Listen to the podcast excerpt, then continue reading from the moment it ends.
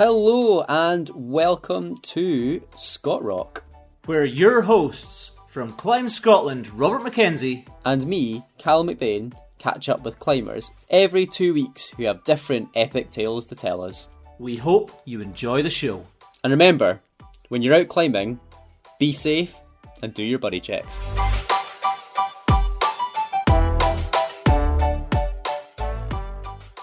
Uh, so, hello and welcome to everybody that is watching us tonight. This is our very first Scott Rock Live podcast.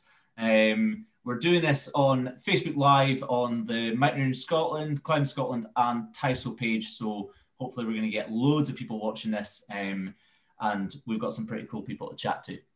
Uh, I'm your host. I'm Robert Mackenzie. Uh, myself and my colleague Callum, we work for Climb Scotland. We run the Scott Rock podcast. Unfortunately, Callum couldn't make it tonight, uh, but that's okay. He's got a face for radio anyway. So um, tonight we're joined by three absolute legends um, the wonderful Iona Rendell,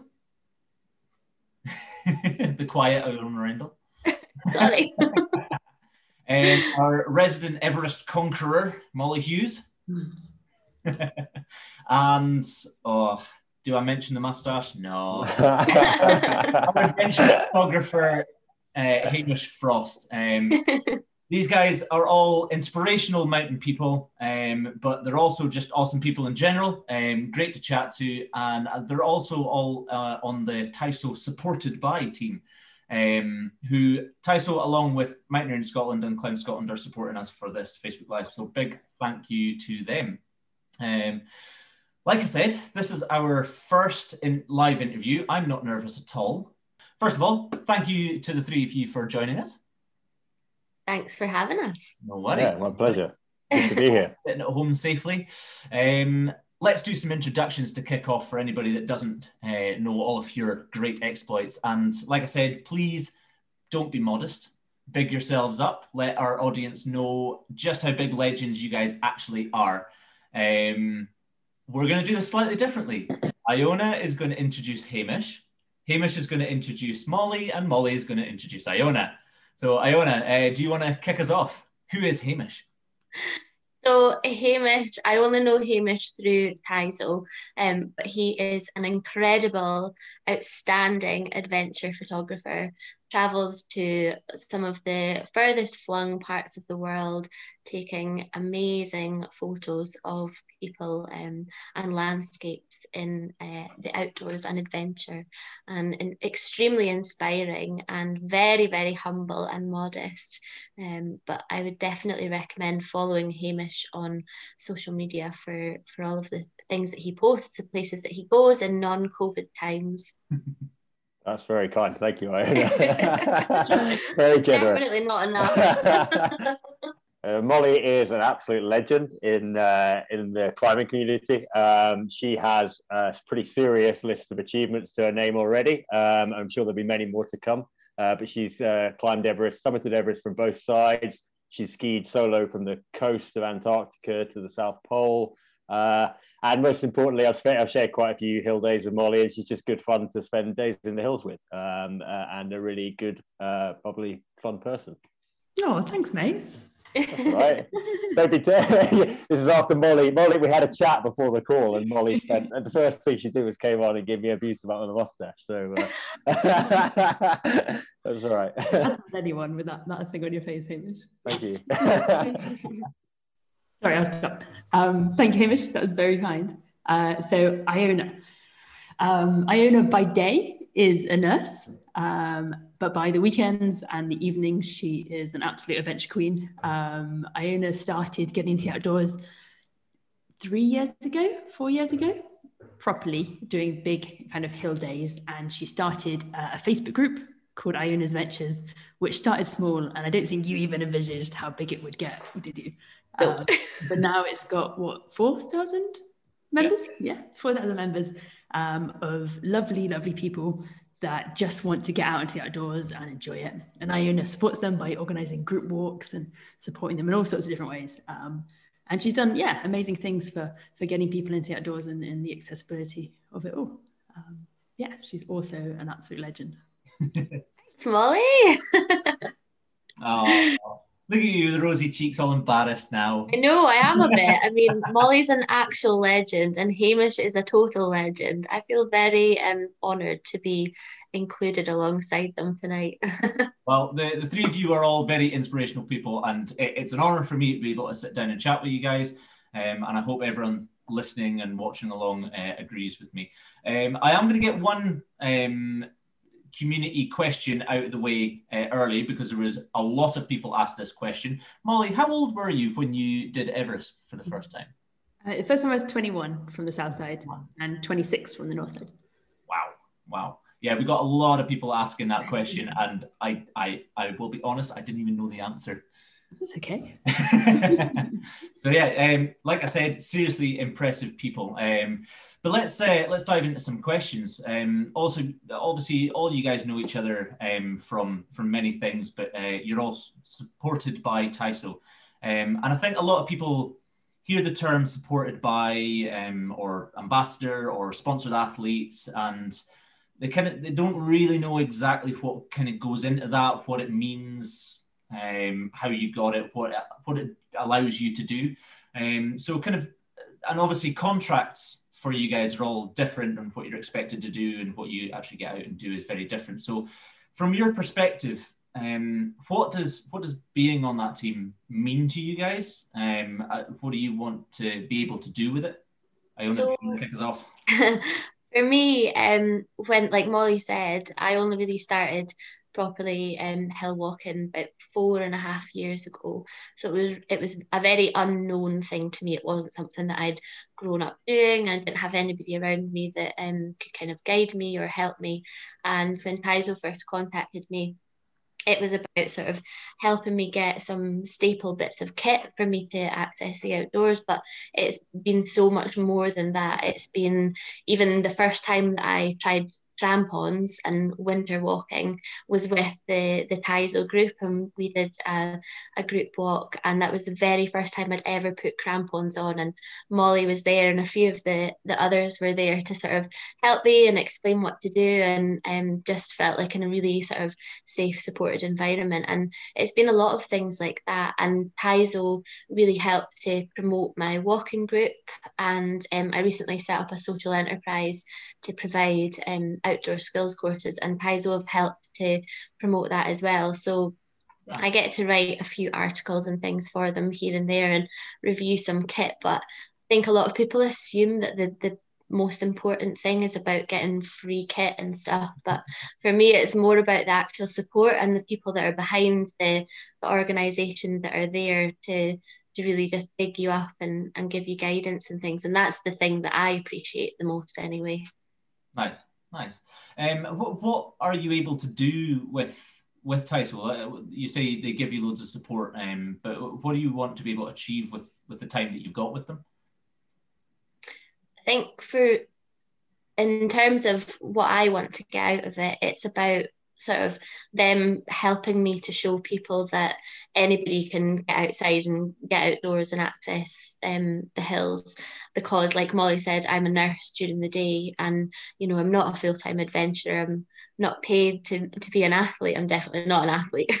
So it's it's that side of things um, showing that anybody can do it. And that's sort of my mission and Tiso help to, to promote that as well. Grant. Yeah, um, so I guess my role is slightly different to these guys, uh, mainly because I actually work for Tiso. So I work part time for Tiso. I'm in their head office, uh, usually two or three days a week. Um, well, not at the moment, but in, in normal times. Um, and I work within the marketing department. And I actually kind of ran the ambassador program for the last few years, looking after these guys, organizing trips that we do, uh, kind of co ops with different brands and photo shoots. Um, so that's been really good. But then also, I've worked various times as an ambassador for Tiso. Um, most notably, they helped to sponsor my Everest 2017 expedition um, on the north side from Tibet. And that was incredible to have their support because this company has a huge history on Mount Everest. Uh, Graham Tiso was on it in the in the 70s. Chris Tiso was in it on it on 2000.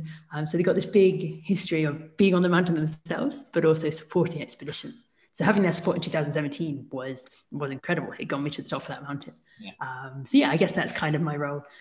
Um, and as an employee, yeah, I love working with with guys like this and and try and make it as accessible as possible and, and do some cool projects together.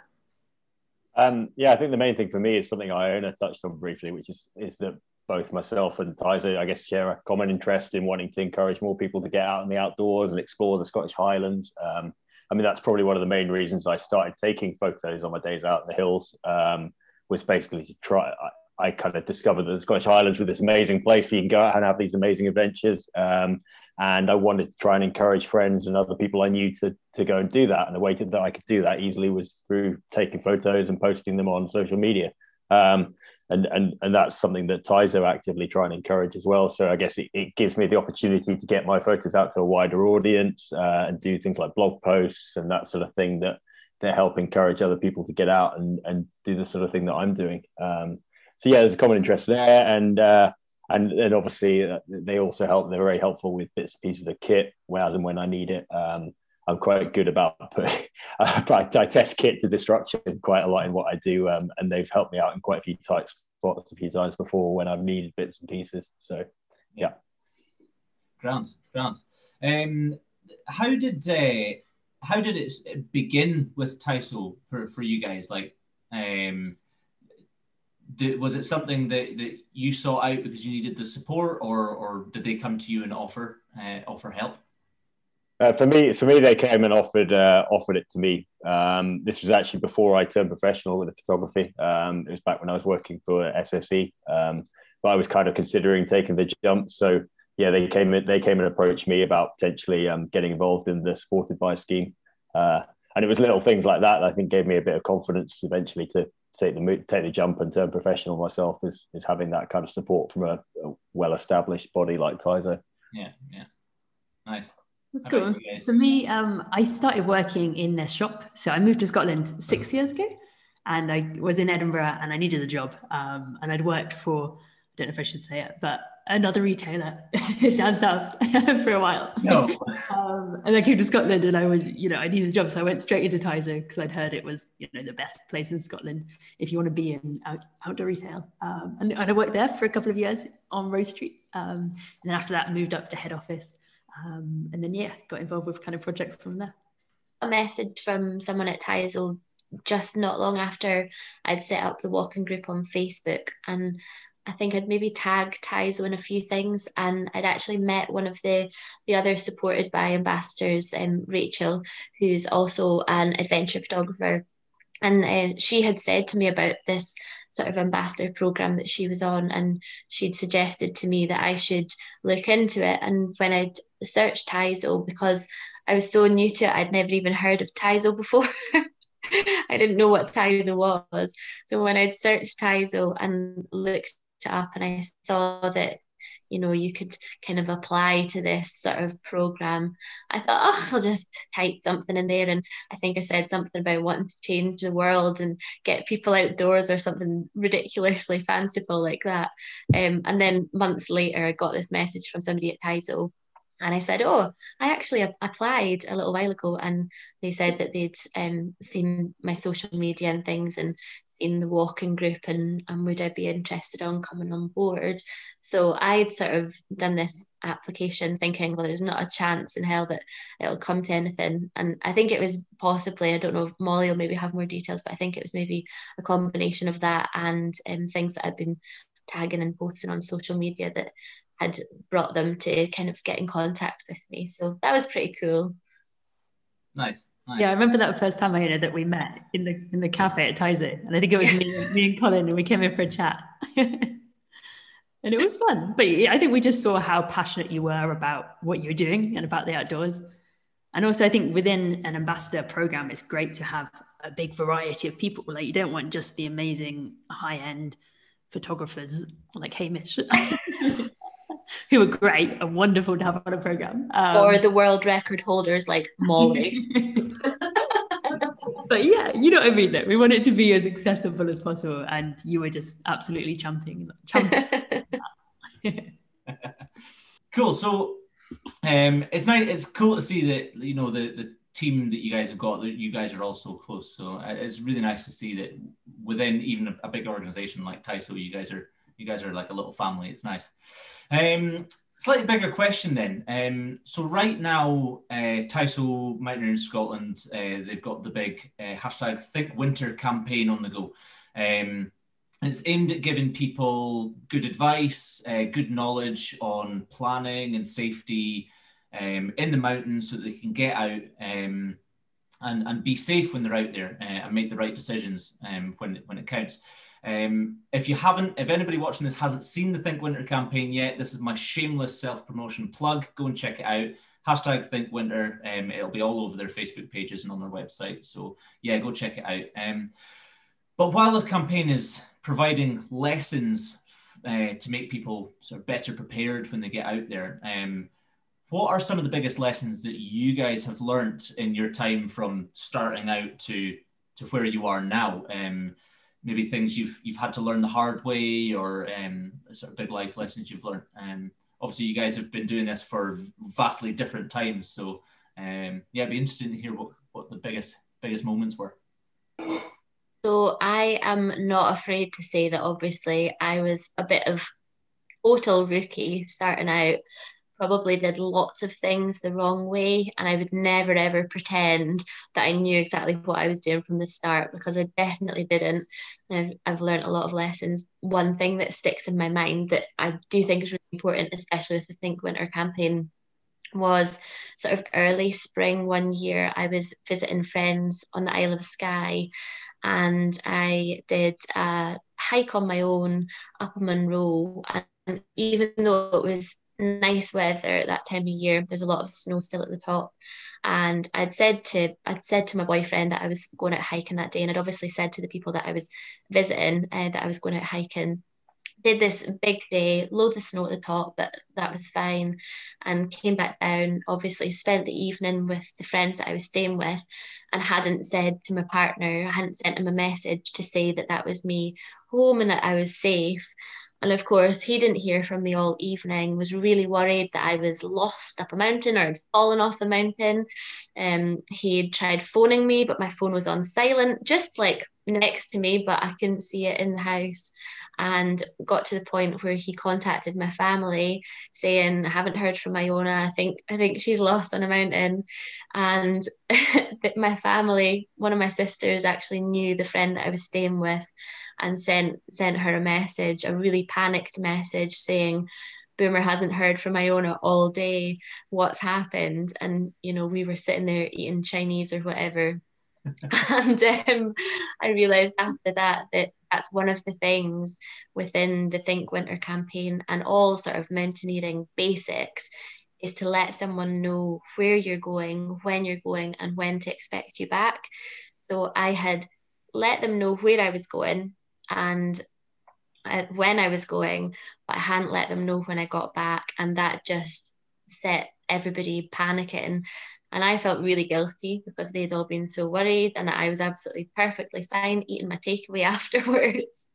but that's that's a really serious point where if I had actually, you know, something had actually happened to me, that would be the point where you would be calling sort of mountain rescue um, to, to to look for somebody. So that's yeah, one of the, the biggest things that I've learned is just to let somebody know where I am and, and when to expect me back so that if they don't hear from me, they know to sort of set things in motion.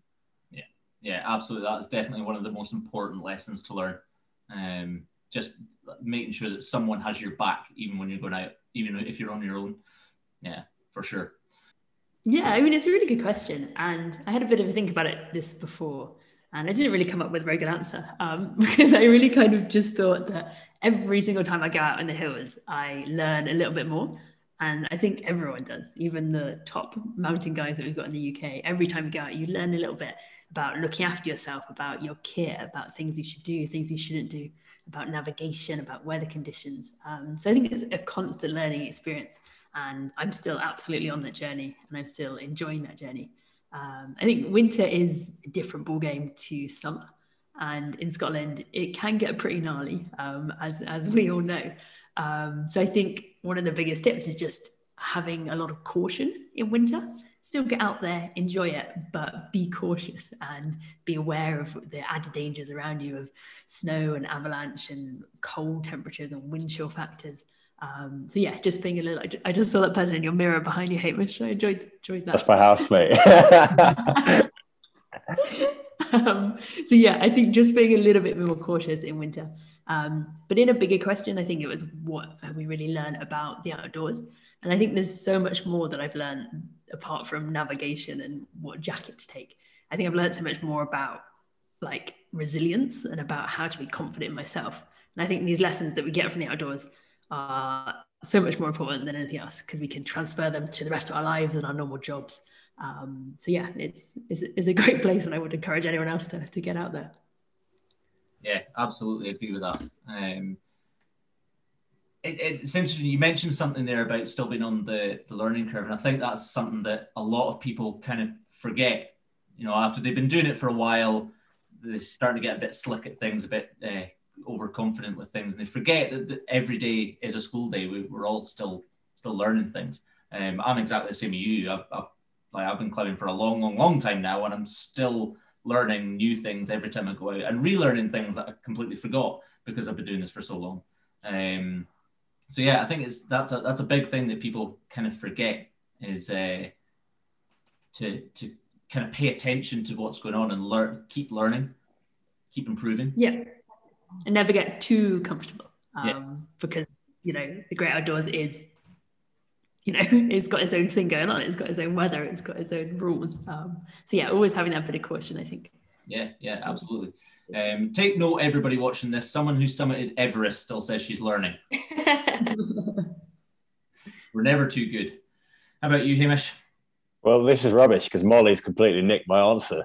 Uh, so I'll, I'll, just expand on it further. Yeah, no, I was going to talk about it all being a constant learning process. Um, yeah, no, I think the big thing is just to stay humble. Uh, no matter how many times or how many days you've had out in the mountains, there are always more things you can learn. Um, so I kind of try and make a point of even if the day's gone smoothly and everything's been fine and you've successfully achieved what you set out to achieve, try and have a think back and try and take away one point, one thing that you can maybe learn from the day, or or some some way you can improve your systems or improve what kit you brought, whether it's bring whether it's you brought something that you maybe didn't need, or you didn't bring something that you should have brought and could have needed. Um, or whether it's something to do with misjudging the planning, like weather forecasts, or um, uh, or um, your route choice for the day. Um, just try and pick out something that you can maybe uh, take away as a bit of a learning point, um, and have that little review process at the end of each day. And and by doing that, you're only going to improve uh, how you perform in the mountains and um, and keep yourself safer and and hopefully have more fun as a result. Yeah, yeah. Um, the obviously the Think Winter campaign is uh, kind of based for people, newbies, thinking about moving from summer activities, maybe doing a bit of new winter activities, but also, you know, like we said, keeping keeping in touch with skills that you haven't practiced that much or um, you, you've kind of forgotten over time. Um, so, what if, if someone was brand new to to winter climbing, you know, uh, or or winter mountaineering? Once we're allowed to travel again, once we're allowed to get back out there, but and they're thinking about getting out, what's um, give, give us one key piece of advice that you would you would give to people? I'd say definitely book a skills course because this time last year I did one of Mountaineering Scotland's uh, one day winter skills courses and I learned absolutely heaps in that day. And it's not just about how to use crampons and an ice axe, it's also about understanding avalanche forecast or beginning to understand avalanche forecasts and the weather forecasts and route planning the people who run those courses are so experienced and so skilled and they're really skilled at delivering the courses which means that even though it's just one day you pack so much information and so much learning into that short space of time. And even though it's a year later and i haven't really been able to practice those skills because of lockdown i feel like there's so much more that i know now that i didn't know before that course. And yeah i would say definitely book one of those. And i think um, Mountaineering Scotland have had like online webinars that you can book as well. So that's a really good sort of alternative resource for still learning, even when you're in lockdown. and if you're just beginning then there's there's heaps of re- resources and and so much guidance and information out there so i'd say not being afraid to sort of admit that you're a newbie like me and that you want to learn and that there's loads to learn because there's no point going out there and being too cocky and confident and you know um like Molly said it's it's good to be cautious it's good to to plan and to to learn so I would say that's that's one of my biggest tips is just book a course or find somebody to learn from yeah, absolutely. Agree with that. And uh, yeah, like you said, there's loads of skills courses and stuff on, on the Mountaineering Scotland website, not just for winter stuff, but summer stuff as well. So yeah, anything you want to learn, anything you want to try that's new, or any old skills that you want to just keep keep in touch with, yeah, go check it out for sure. Um, how about you, Molly? Yeah, I mean, totally agree with Iona. You you got to skill up and at least get some kind of basic winter skills because um, you'll be so much safer and you'll have so much more fun. Um, I guess one top tip from my learning experience would be always um, always attach your rope to your bag um, if you can, because one of my first days winter climbing in Scotland, I was out with my friend John Gupta, who's a guide. Hamish knows him quite well as well, and he was taking me up I think, I think it's called, is it Tower Scoop on the north face of Ben Nevis? That little tiny ice section. Um, and we walked all the way up to the, the, the kind of bottom of that route and we're getting the ropes out and I was carrying the rope. And as I like opened the lid of my bag, the rope just disappeared right down the face and it went about 200 meters all the way down. Um, so that just changed our day completely. And actually, because John's such a legend, he was like, "Don't worry, I'll, I'll, go and get that." And I was like, "Okay, thanks, mate." And he ran all the way down there and got the rope. Um, so yeah, always attach your your rope and and everything. yeah, yeah. I I made a mistake. Uh, was it last a couple of years ago? Um, I was doing Curved Ridge, nice easy day. Went up, scrambled down Curved Ridge, got to the bottom, took my bag off to to put my helmet away, and I let go of the bag it vanished over one of the edges down past the waterfall. And if I had something attached to it, I might have been able to rescue it a bit easier. Um, so yeah, that's good advice. I might take that. Gravity is annoying sometimes, isn't it? A little bit, a little bit. For three people that uh, spend our lives fighting gravity, it's a bit annoying. Uh, Hamish? Uh, yeah, I'd expand on what Iona was saying um, about getting knowledge from other people. Um, it, it's yeah. I mean, I guess there are quite a few barriers to entry to doing stuff in the mountains in winter. Um, I mean, there's there's quite a lot of sort of financial barriers around the cost of equipment and cost of if you want to go on a winter skills course or something like that. So I guess other options are online resources, um, or uh, there are climbing clubs as well that you can join, uh, which will have other members, and they're kind of geared up for teaching people who aren't perhaps not that experienced to go out and, and do stuff in the hills for the first time.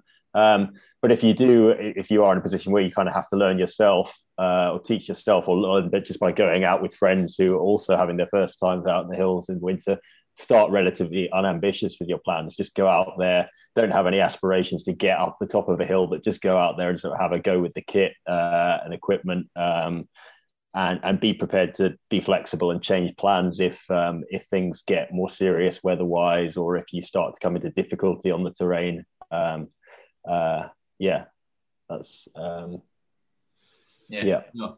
Uh, yeah, like the in, when we're looking at the the plans thing, one of the best lessons I've ever learned, and I'm sure you guys all agree, is there is no plan A, B, C. They're all plan A's. Um, things change. You know, the the terrain might be diff- more difficult than you thought, or easier than you thought. The weather might change. The conditions might not be what you thought. Um, so yeah, like have have other alternatives in your mind for what you could do that day, not just getting to the top of this hill or whatever. Um, and they're all plan A's, so no no alternative should feel disappointing. Um, at the end of the day, we're all still just going out playing, aren't we? Mm. It ties back into what I said earlier as well about the the continuous review of each day uh, and trying to learn something from each day. Even if you didn't get up the top of the hill, but if you went out and learned something from your day, then that's still a big success. Um, yeah. yeah absolutely. Uh, there's there's a, a comment coming there, someone describing um, how they went out and uh, errors were made, and they, they came home instantly and wrote down what went wrong to learn from that mistake. I think that's that's a really good lesson for for people to learn. Is you know recognize the errors that you make and learn from them. even if it takes coming home and writing it in your diary. Um, and talking about it with other people as well. Like I'm sure you guys, if you've made errors when you're out in the hill or whatever, you talk to other experienced people and, and see what, what you can learn from it. Is that something you guys do? Yeah, I'd say as well that especially for me with the walking group, I've maybe organized group walks that people have come on who are far more experienced than me. Um, and because the group walks are just sort of it's a voluntary social thing it, it's not me saying that i'm leading because i am definitely not a mountain leader. But there's been quite often times where people are more experienced and and they've been able to to give sort of advice or guidance to people um to sort of learn along the way. And and that's really good. It's it's a, a, fun social thing to do but at the same time picking up on things that that people mention or you know somebody has a story to tell while you're walking and you sort of learn from their errors and and their stories from the past. So yeah it's, it's definitely worth talking about. There's no point especially with social media i think it's really easy for people to to sort of share the highlights or share the summit photos but it's not all about that. Like you say you, you don't always have to get to the summit to learn something and that's what what hamish kind of touched on that you know you'll you'll always be improving and learning anyway. And I think is it is it summit fever that it's called when people are just determined to get to the top of a mountain and and that's not what an adventure about is about. That's not what a big day is about. It's just being out there in the first place and like you say turning back if you have to or choosing an alternative plan. So I think on social media it's important to remember that what people always post maybe isn't necessarily the whole truth and there's been a lot more learning and errors and mistakes and, and stories along the way yeah, absolutely. Yeah, take social media with a pinch of salt. It's always the high, highlight reel. Yeah, that, that's a really interesting point, Iona. Actually, that's some, some of the some of the best and most useful posts I've seen on social media uh, when it comes to doing stuff in the mountains, particularly in winter, are where people have uh, got into trouble. They maybe I've seen some posts, for example, where people have been caught in avalanches while out ski touring, and uh, they've come and uh, you know it takes a lot of bravery to do it, um, but uh, and you're sort of opening yourself up to a lot of judgment. But they've gone and described the incident, and they've gone and described the mistakes they made. They they think they made in the build up to that incident, and how they what potentially led to them getting caught in that avalanche or or having that particular accident happening while climbing or something like that. But those kind of posts are really useful for everyone to see on social media because they're they're great learning points, and um, you can look at that and be like, it makes you sort of you can relate what happened to them to a time when you're out in the hills and it might help you make a better decision or or guide your judgment while out in the hills. So those yeah if it, i think if generally we we kind of foster a, a community online a, a, kind of like mentality online not to be too judgmental of when people make mistakes in the hills but instead like allow a, a kind of um, uh, allow people to put those posts up without being judged then that's a really helpful thing on the whole to be doing yeah, yeah, absolutely. Like like you said, a bit of understanding, like the the skills and the equipment that we have uh, to be able to keep ourselves safe out there. We're all developed by people going out making mistakes and learning from it and and developing. Um, and we all still need to do that. We all still need to do the trial and error thing and make mistakes and learn from it. Um, obviously, we hope that any mistake people make doesn't cause injury or, or get people into trouble or whatever. But um, yeah, like learn from any error that you make and talk about it with with the community, talk about it with friends, um, so that they can also learn with you. Um, one thing Hamish touched on there uh, was, you know, the, the, kind of barrier to entry. The going out winter climbing or winter hill walking that can be a slightly expensive game. Um, I think Molly would be the best person to, to ask about this. Could you give us a quick rundown on Tiso's uh, hiring equipment. Um, oh, don't, don't test me like this. um, at Tiso, equipment hire is available. The prices I don't know, um, but yeah, you can hire boots, mountaineering boots, crampons, axes, um, paddleboards in the summer, canoes and kayaks, um, all that kind of thing. Really, I think Iona's hired it a few times, haven't you? Crampons and stuff. I've um, used the paddleboards and the the winter winter kit as well. So it's it's definitely worth it, especially if you're trying something for the first time and you don't know whether it's worth investing or if you can't afford to invest. Yeah, the, the hire stuff is is really good.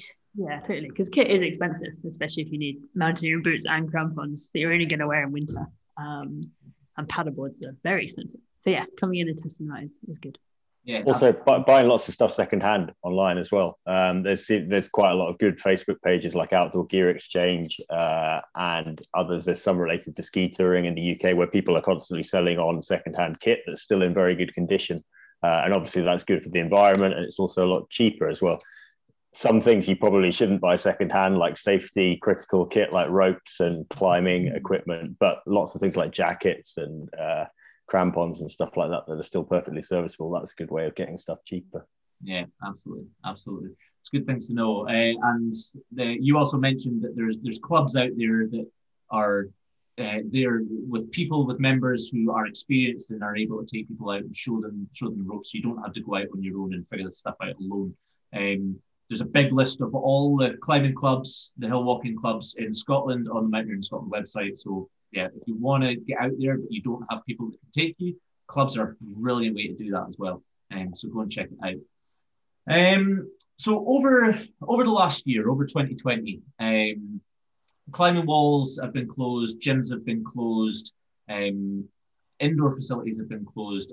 So there's been a huge boom in people using the outdoors as just a, a way of exercise, a way to escape um, being shut indoors um, taken to the hills, taken to the mountains, um, which is brilliant. And we we really hope that we we see many, if not all of them, continue doing it in the future post COVID. Um, but a lot of these people have have come from non-outdoor background um, and may not have much experience in the sort of planning side, the safety side, even the ethics side of things, um, especially when it comes to, to climbing, the, the ethics really comes into it.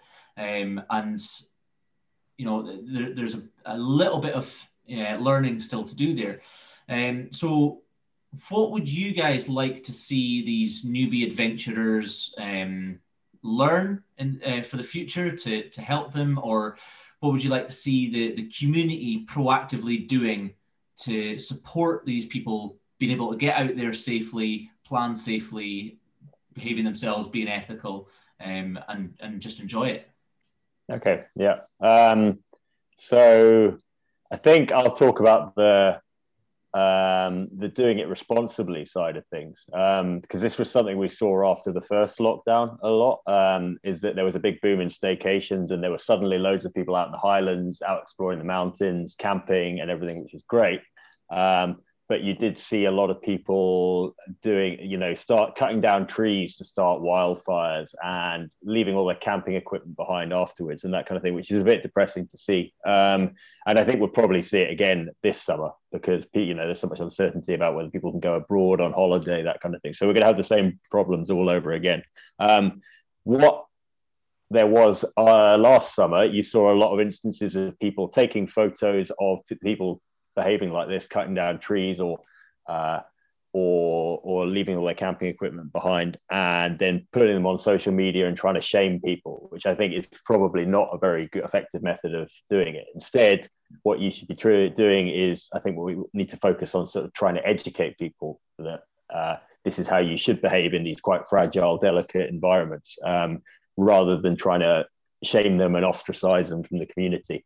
Um, so it's quite a difficult thing to do, but I think it basically requires everyone who is out in the hills, if they see examples of this sort of behavior, sort of po- very politely and in a non judgmental way, trying to uh, inform them, you know, to tell them that you shouldn't do it this way, this is how you should do it, and these are the reasons why. It can be quite a tricky, sensitive thing to do. Um, and if you're not comfortable doing it, then don't. Um, to uh, you don't want to sort of risk getting in trouble or a fight or something like that over it. But if you see the opportunity to do it and you feel confident doing it, then do that rather than trying to shame them on social media, which you know just doesn't really fix the situation at all. It's more about educating politely and gently, I think. Um, and that's something that any anyone who goes out and uses the hills, goes out in the hills during this summer, can can do if they feel confident doing so. Yeah, no, absolutely. I, I completely agree with that. Being able to have being able to have conversations with people um, and try and you know try and impart your wisdom on them and uh, show them how to do what they're doing a little bit more responsibly um, if you recognize they're, they're doing something inappropriate. Yeah, uh, being able to have that conversation is a really important thing. Obviously, that's you know it's a difficult conversation to have sometimes and it might not be received well you know human beings don't actually like getting told off uh, no. but yeah it's you know have the confidence to to be able to to start a conversation. Um, if it goes well fantastic. You've you've done a brilliant thing for for someone. If it doesn't go well you know accept your losses. Um, there, there's other resources that they can go to to to look that stuff up. Um, but on the same side um, you know make sure that what you're saying is is is correct as well. Um, I think a lot of people, you know, there's been a lot of things online late in the last year, especially people um, getting very aggressive on, on social media posts and everything, um, and saying things that aren't uh, aren't maybe that true. So you know, look up your access codes and how to do things responsibly and ethically, and um, any any local restrictions or anything um, or, or local ethics. Look that kind of stuff up. You know, teach yourself um, how to do this stuff properly, and then you'll be in a much better position to to show others how to do it. So yeah, I completely agree with that, Hamish. Um, yes, I guess for me, I think we need to go to the kind of foundation of it. And what the foundation is, is young people and looking after young people's outdoor education.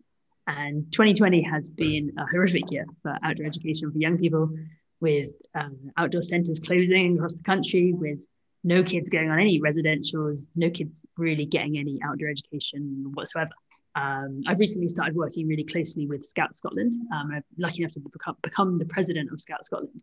So over the next year, I'm going to be working really closely with them to try and boost this as much as I can. Because I think that really is the way to change it all. Like we as a group know the benefits of the outdoors for us physically and mentally but also we know how much of a passion it instills in us to look after the outdoors, to protect it, to respect it.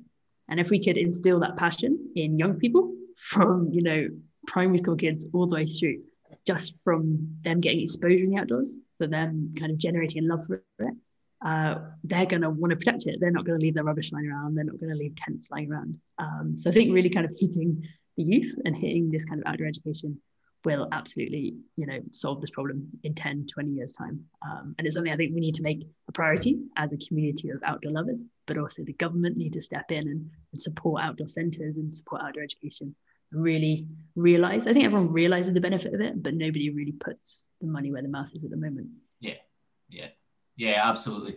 Um, this year has been pretty disastrous for the for the outdoor education sector um, especially you know the, the residential centres are still struggling with things. Um, so yeah, we, we all need to give them give them our support and and make sure that you know in the coming in the next couple of years, uh, the government do step up to, to help support and and build on what we what we had. Um, like you said, if more kids learn how to get out there safely and, and responsibly, um, we'll have a lot less issues with adults doing things irresponsibly in the hills. Um, so yeah, like fully support that, and yeah. yeah, more the more we can do as a community to support that, the better.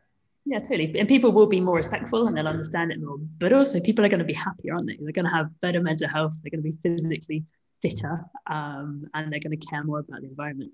So I think it will fix everything. so I was going to say about exploring responsibly and things, but I think the other guys have kind of covered that. the only other thing I would add on that topic is um, things like the Pentland Hills are my local hills um, just outside Edinburgh. And there's uh, programs like volunteer rangers who I mean I think there's a long waiting list to, to join but it just means that if you're out walking in the Pentlands um, and you spot something that needs repaired whether it's a, a fence or a gate or, or whatever um, there's sort of people that you can go to and report that to and that sort of helps to maintain and look after the, the, the places that we like to explore and adventure. And and that's important for me because I can access the Pentlands in lockdown Um, and it was a friend of mine who who said to me that she was a, a volunteer ranger, which sounds incredible and just sounds so cool to be able to to look after the, the outdoor spaces that we access. So that's kind of the other thing that I would add on to that. in terms of people who are sort of just beginning to to get outdoors and to go hill walking and, and trying these things for the first time. I think it's really important that everybody as a community as individuals are really just supportive and welcoming I know for me, it's not been a long time that I've been hill walking, and it felt really, really daunting to begin with. I lived in Aviemore for a few years before I even considered hill walking. I thought you had to be a professional, I thought you had to be an athlete, and it was just too intimidating for me. And maybe that's just me as a person that kind of put myself down and, and a lot of self doubt and things like that. But once I once I got into it and once I started the walking group and started meeting people realizing how supportive everybody else actually was. And yeah there's the occasional person who they're just there for bragging rights but most people in the outdoor community it really is a community. I know that can be a bit of a cliche word and it can be thrown around really easily but in the outdoors people do just want to support each other and do want to see each other improve and progress and and learn like we were saying before learning from each other. So i think it's just important that you know if you if you see somebody who is just starting out or if they approach you for advice it's not a case of putting them down and sort of saying what what you mean you didn't know that or you don't understand that? It's actually educating somebody and and offering guidance if you're lucky enough to be in that position where you you know that and you can provide that. And um, that'll really help people to feel welcome and to feel like it is a place for everyone to access because it is. It's just that we need to be be there to to support each other and to to pass on that knowledge and experience yeah yeah absolutely uh, I, I 100% support the, the the mountaineering club, the, the mountaineering community, the, the hill walking community, the climbing community, we're all just a big family.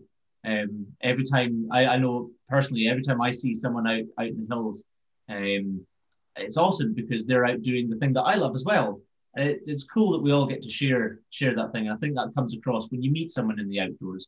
Um, there is that kind of uh, mutual respect because you're out there doing the same lovely thing that you enjoy.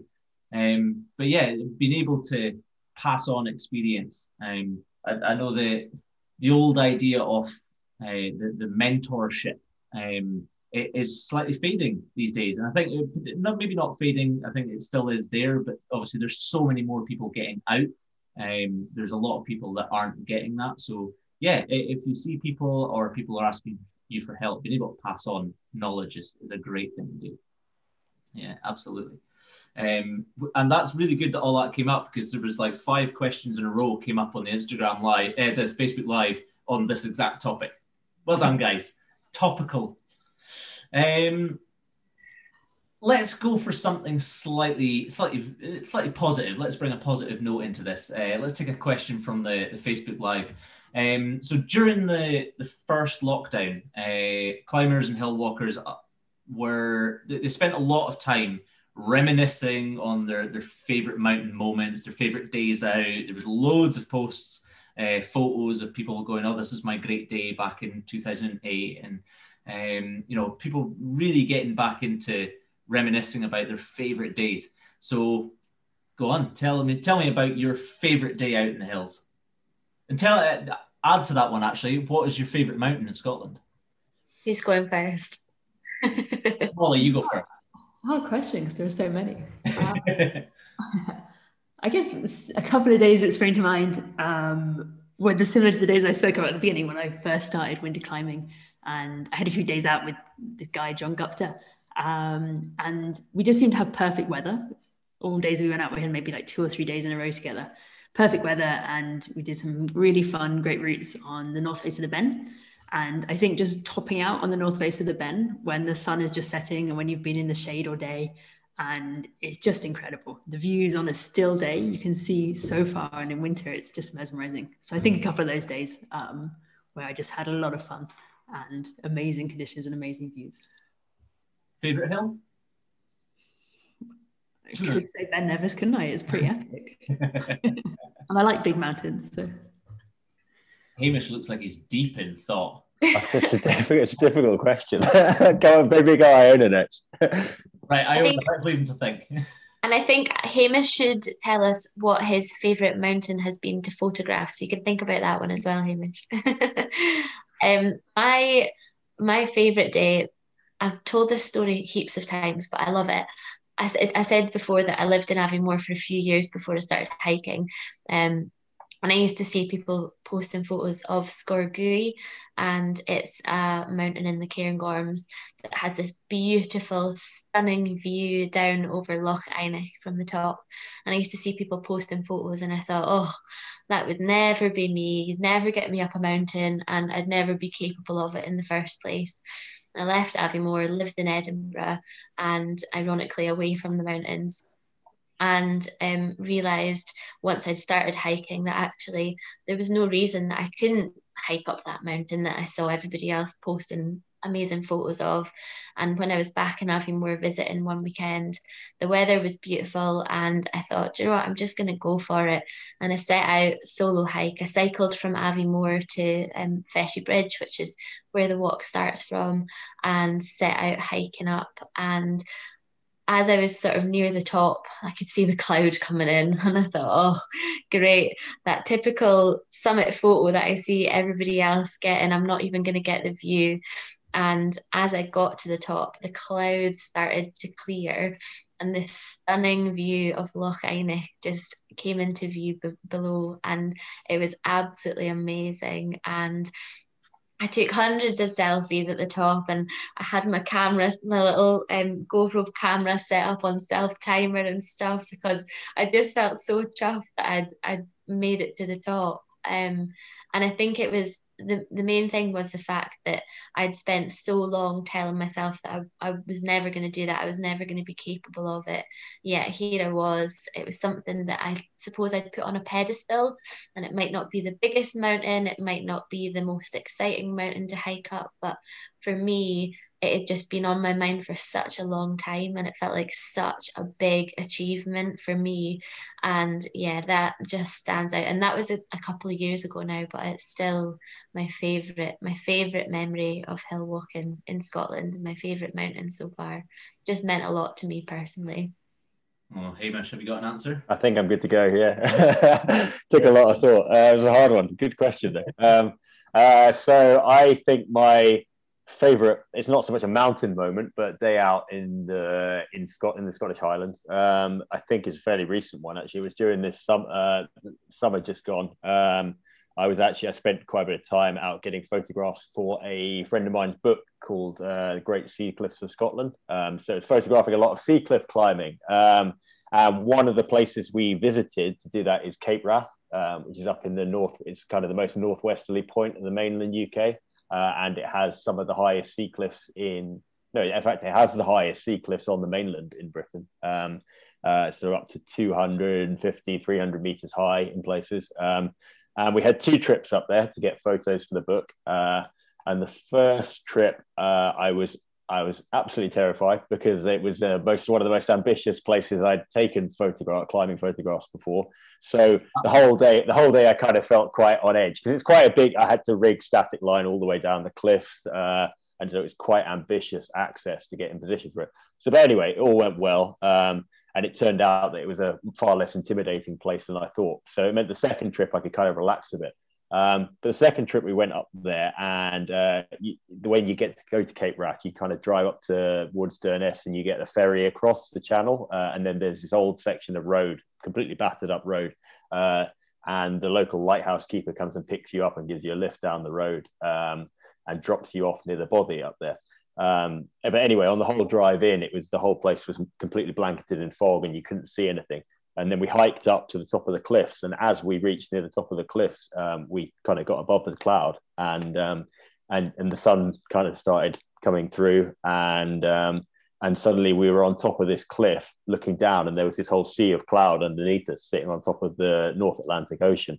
Um, and then we we abseiled in and we proceeded to spend the whole day and it's probably one of the most stunning days i've had out in scotland. Um, so we were climbing on these sea cliffs with this sea of cloud below us. Um, getting photos in a place we'd kind of like become a lot more comfortable with and a lot more acclimatized to the height and the exposure and everything. Um, so it was a really chilled out, fun day with good friends. And as we topped out, the sun started setting and the clouds were still sitting below us. So we had this cloud inversion below us. Um, and uh, just, you know, the perfect end to a perfect day out doing what I love, taking photos with good friends uh, on sea cliffs in Scotland in a really stunning location. So yeah, that's probably the most memorable I've had.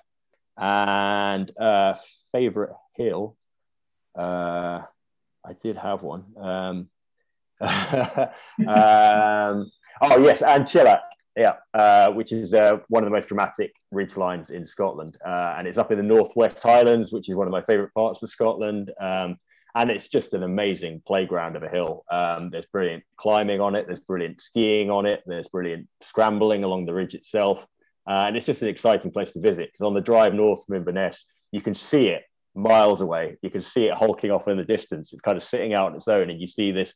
It's dramatic, like really recognizable ridge line.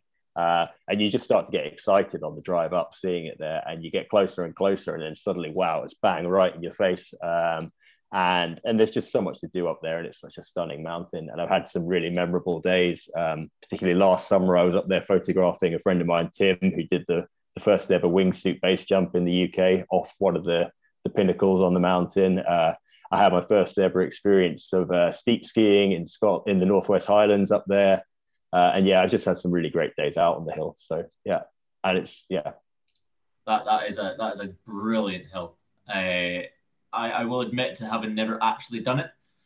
My dog, my old dog, has done it. He's been on top of every peak on An Teallach, but I've never managed it.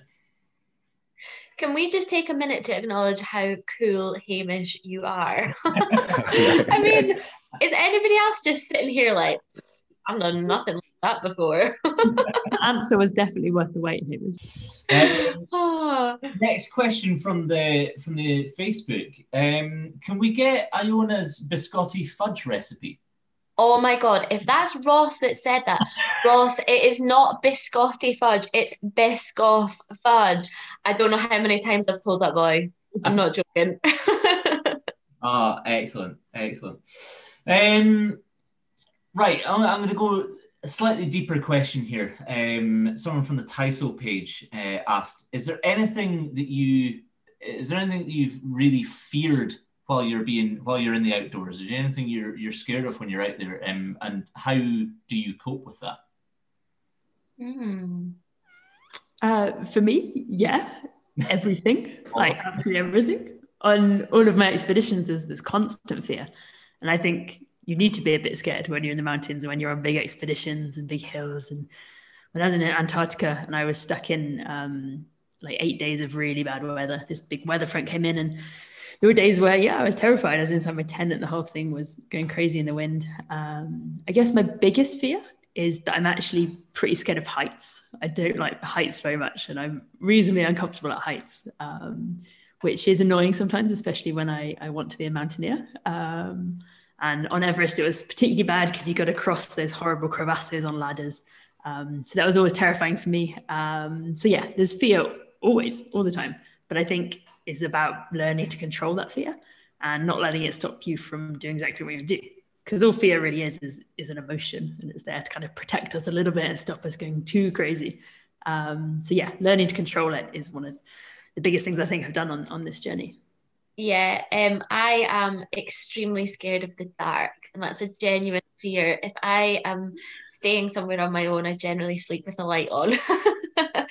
um, so things like night hikes are um, exhilarating because I'm putting myself completely out of my comfort zone. I'm really trusting in my own ability and my kit and having lots of spare head torches and batteries just in case. um, the first time I ever wild camped was a solo uh, summit camp, funnily enough, which looking back again is like I was saying earlier, you know, I really just didn't know too much about what I was doing.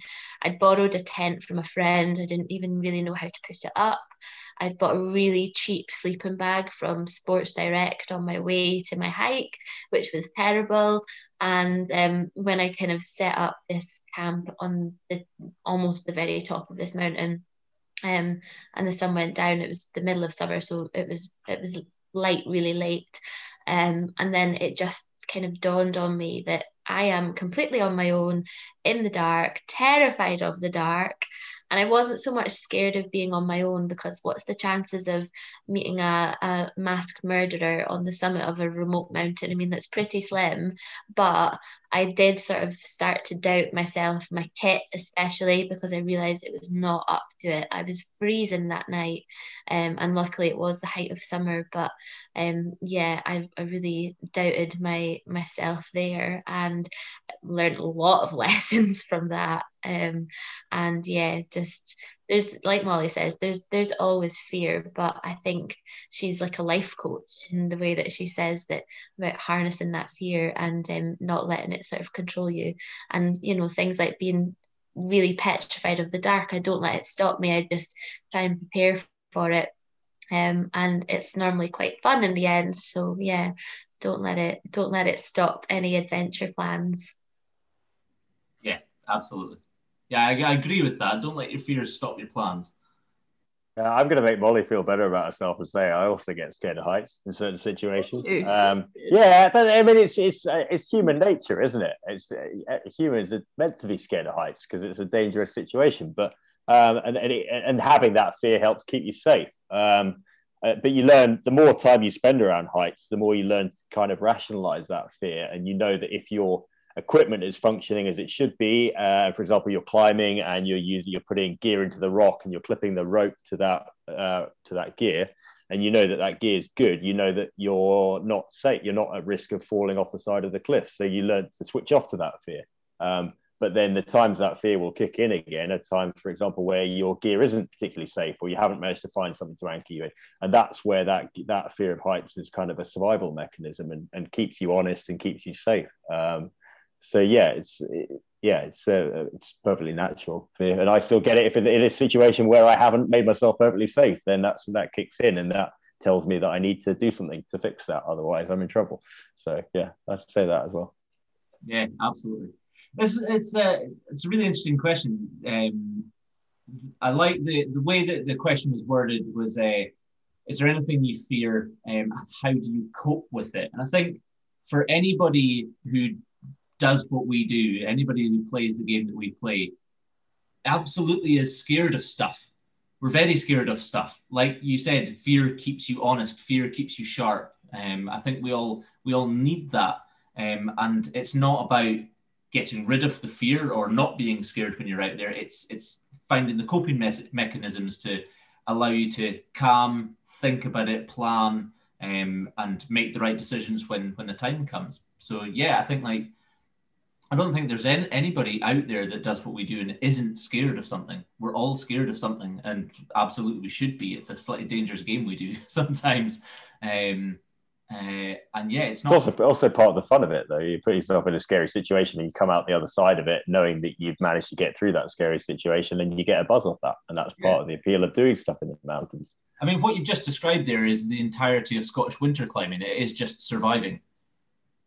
Well, it can be fun as well sometimes, but yeah, yeah, a lot of it's that. um, so one of the questions we got on the, the Instagram the other day, actually, um, and this is, uh, I suppose, slightly more specific to Molly and Iona. Um, Hamish, you might have an, an opinion on this. Um, but one of the questions was, um, have you guys ever felt underestimated uh, as, a, as a female in a, pretty male-dominated sport still? Um, or, or Hamish, have you noticed uh, peers of yours being being underestimated because of that? Um, obviously, I think climbing and mountaineering we've come a long way from the days back in the fifties, but you know it's still a pretty male-dominated activity that we do. Um, as much as we're trying to fight against that, so have you have you felt that? Yeah, many, many times. Yeah, constantly. You you always are. I think people still focus so much on traditional stereotypes of what an outdoors person is. Some big bloke with a fancy mustache or something like that. Uh, there it is. but no, totally. You're you're you're always underestimated um, as a woman, as somebody that's I don't know five foot four. You're about the same, aren't you, Iona? Um, yeah. You're five four.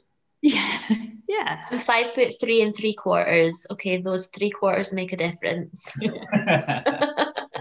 I always say I'm five four and a half, but I'm not.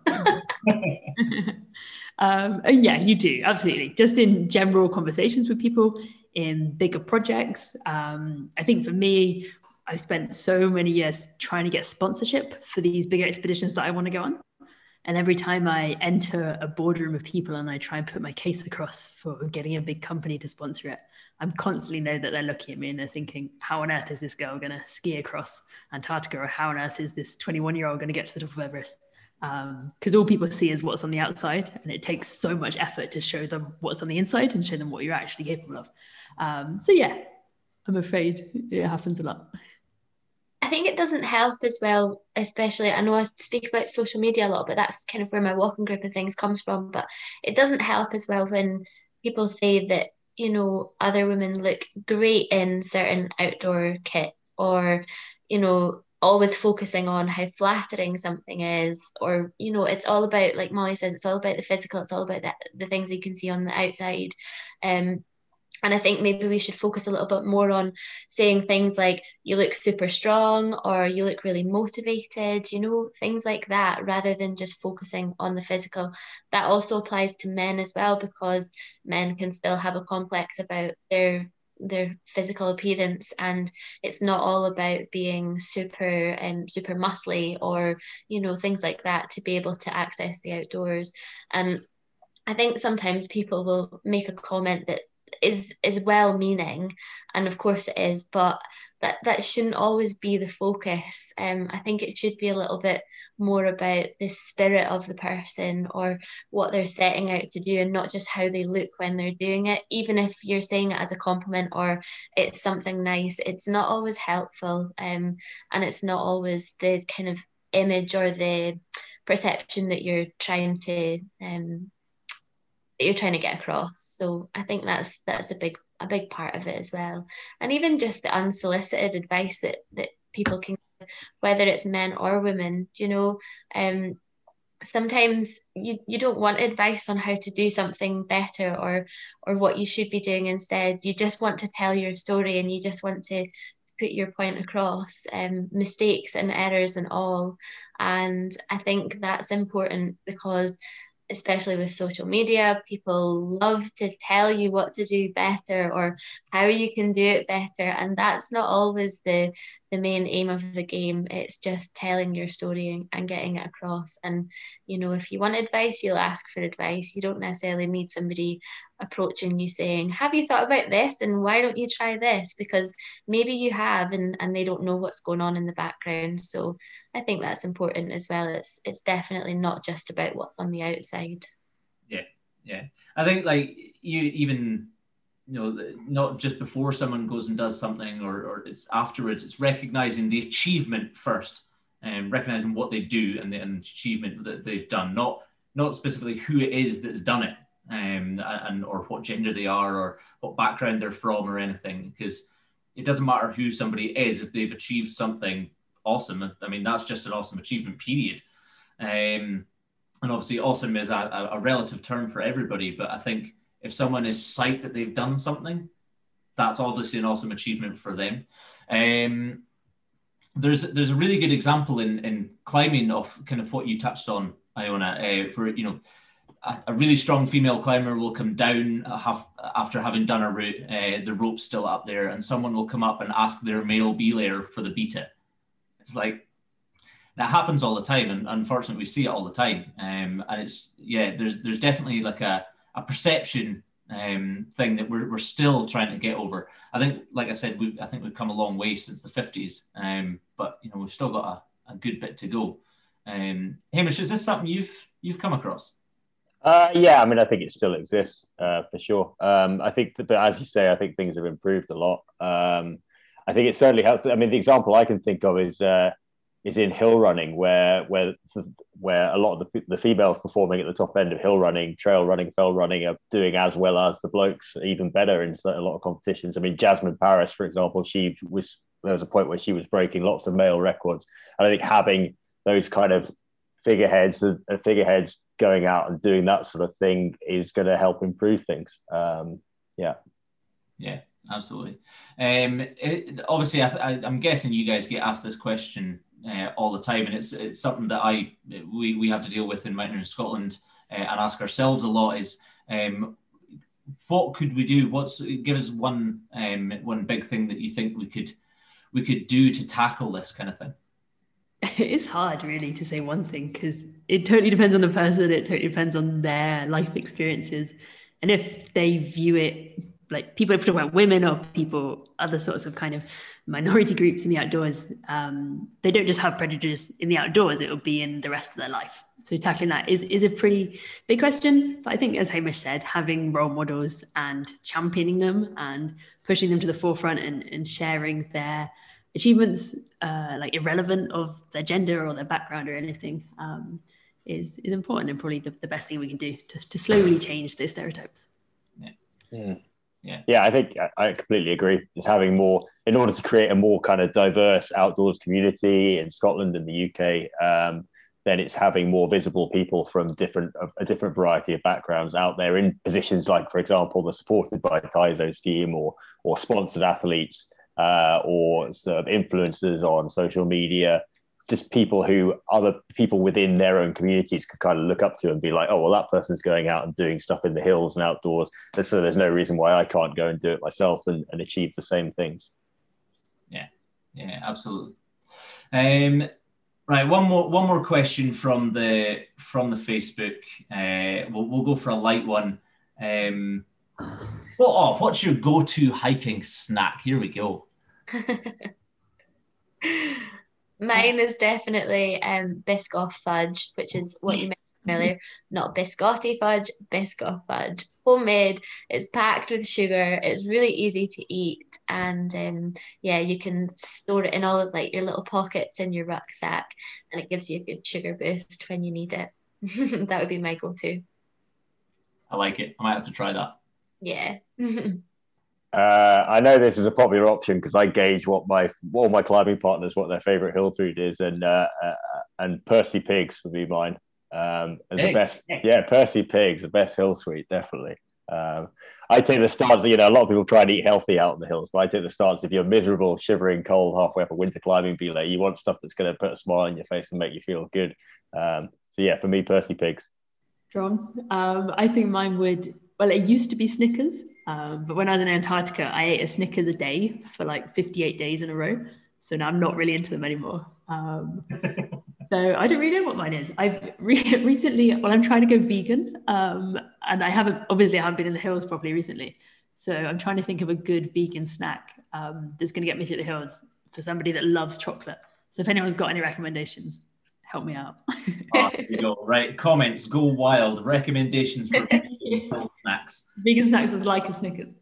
I don't even know what mine would be. Um, I think I, I I'm the same actually. I really like a Snickers on the hill. I know. I remember one day coming back off, uh, coming down off uh, Beinn Eighe, uh, and it had been a really big day because I wasn't planning on doing the entire ridge. I just made a split second decision at the top. Completely ran out of water, ran out of food, and on the way down, finding that Snickers in my bag was the best moment of my life. Um, very, very happy with my Snickers there. Um, Keith Lynch says there's a uh, vegan Percy pigs, Molly. Yeah, they're really good actually. Yeah. Nice. There we go. Problem solved. Excellent. Someone says water. I, I'm not sure that's a snack. That's a necessity. It's not a snack. Um, cool, excellent. I think we shall uh, we shall wrap it up there. Uh, thank you very much for the three of you for for joining me. That was that was incredible. Uh, thank you to everybody that was engaging on the, the Facebook. We had well over hundred viewers there for for most of it. Thank you to all the comments and the the questions coming in. Uh, a couple of comments saying that you guys are great role models for for especially young mountaineers as well. So yeah, I think high praise from the community there. Amazing, thank you, thank you for hosting it. And yeah, th- thanks for having us on. It's been fun. Absolutely no worries. Absolutely no worries. Hopefully, I'll get to chat to you guys again. Um, any other questions that come in on this, or people send us comments or anything, I'll pass it on uh, on to you guys. But yeah, again, thank you from from myself, Callum, Mountaineering Scotland, Climb Scotland, and Tiso. Thank you for joining me and being so open and honest. Thanks for including me. You're still just amazed to be here, aren't you? yeah.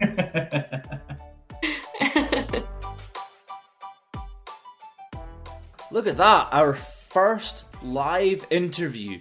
Wow. Uh, I think that went pretty well. I think those guys are awesome people. Big thank you to all three of them for sitting down with me. Big thank you to Mountaineering Scotland, Climb Scotland, and Tiso for for letting us do this. That was really cool. Um, I want to know what you guys think. Did you enjoy the live interview? Did you watch it on Facebook Live? Um, is it something that you want us to do again in the future? Um, there's loads of people that we could possibly sit down with and do a live interview with. So, yeah, if it's something that you guys enjoyed and that you want again, let us know. Send us an email, leave us a comment. Um, but hopefully, we'll be back climbing soon. So, when you do, make sure do your buddy checks.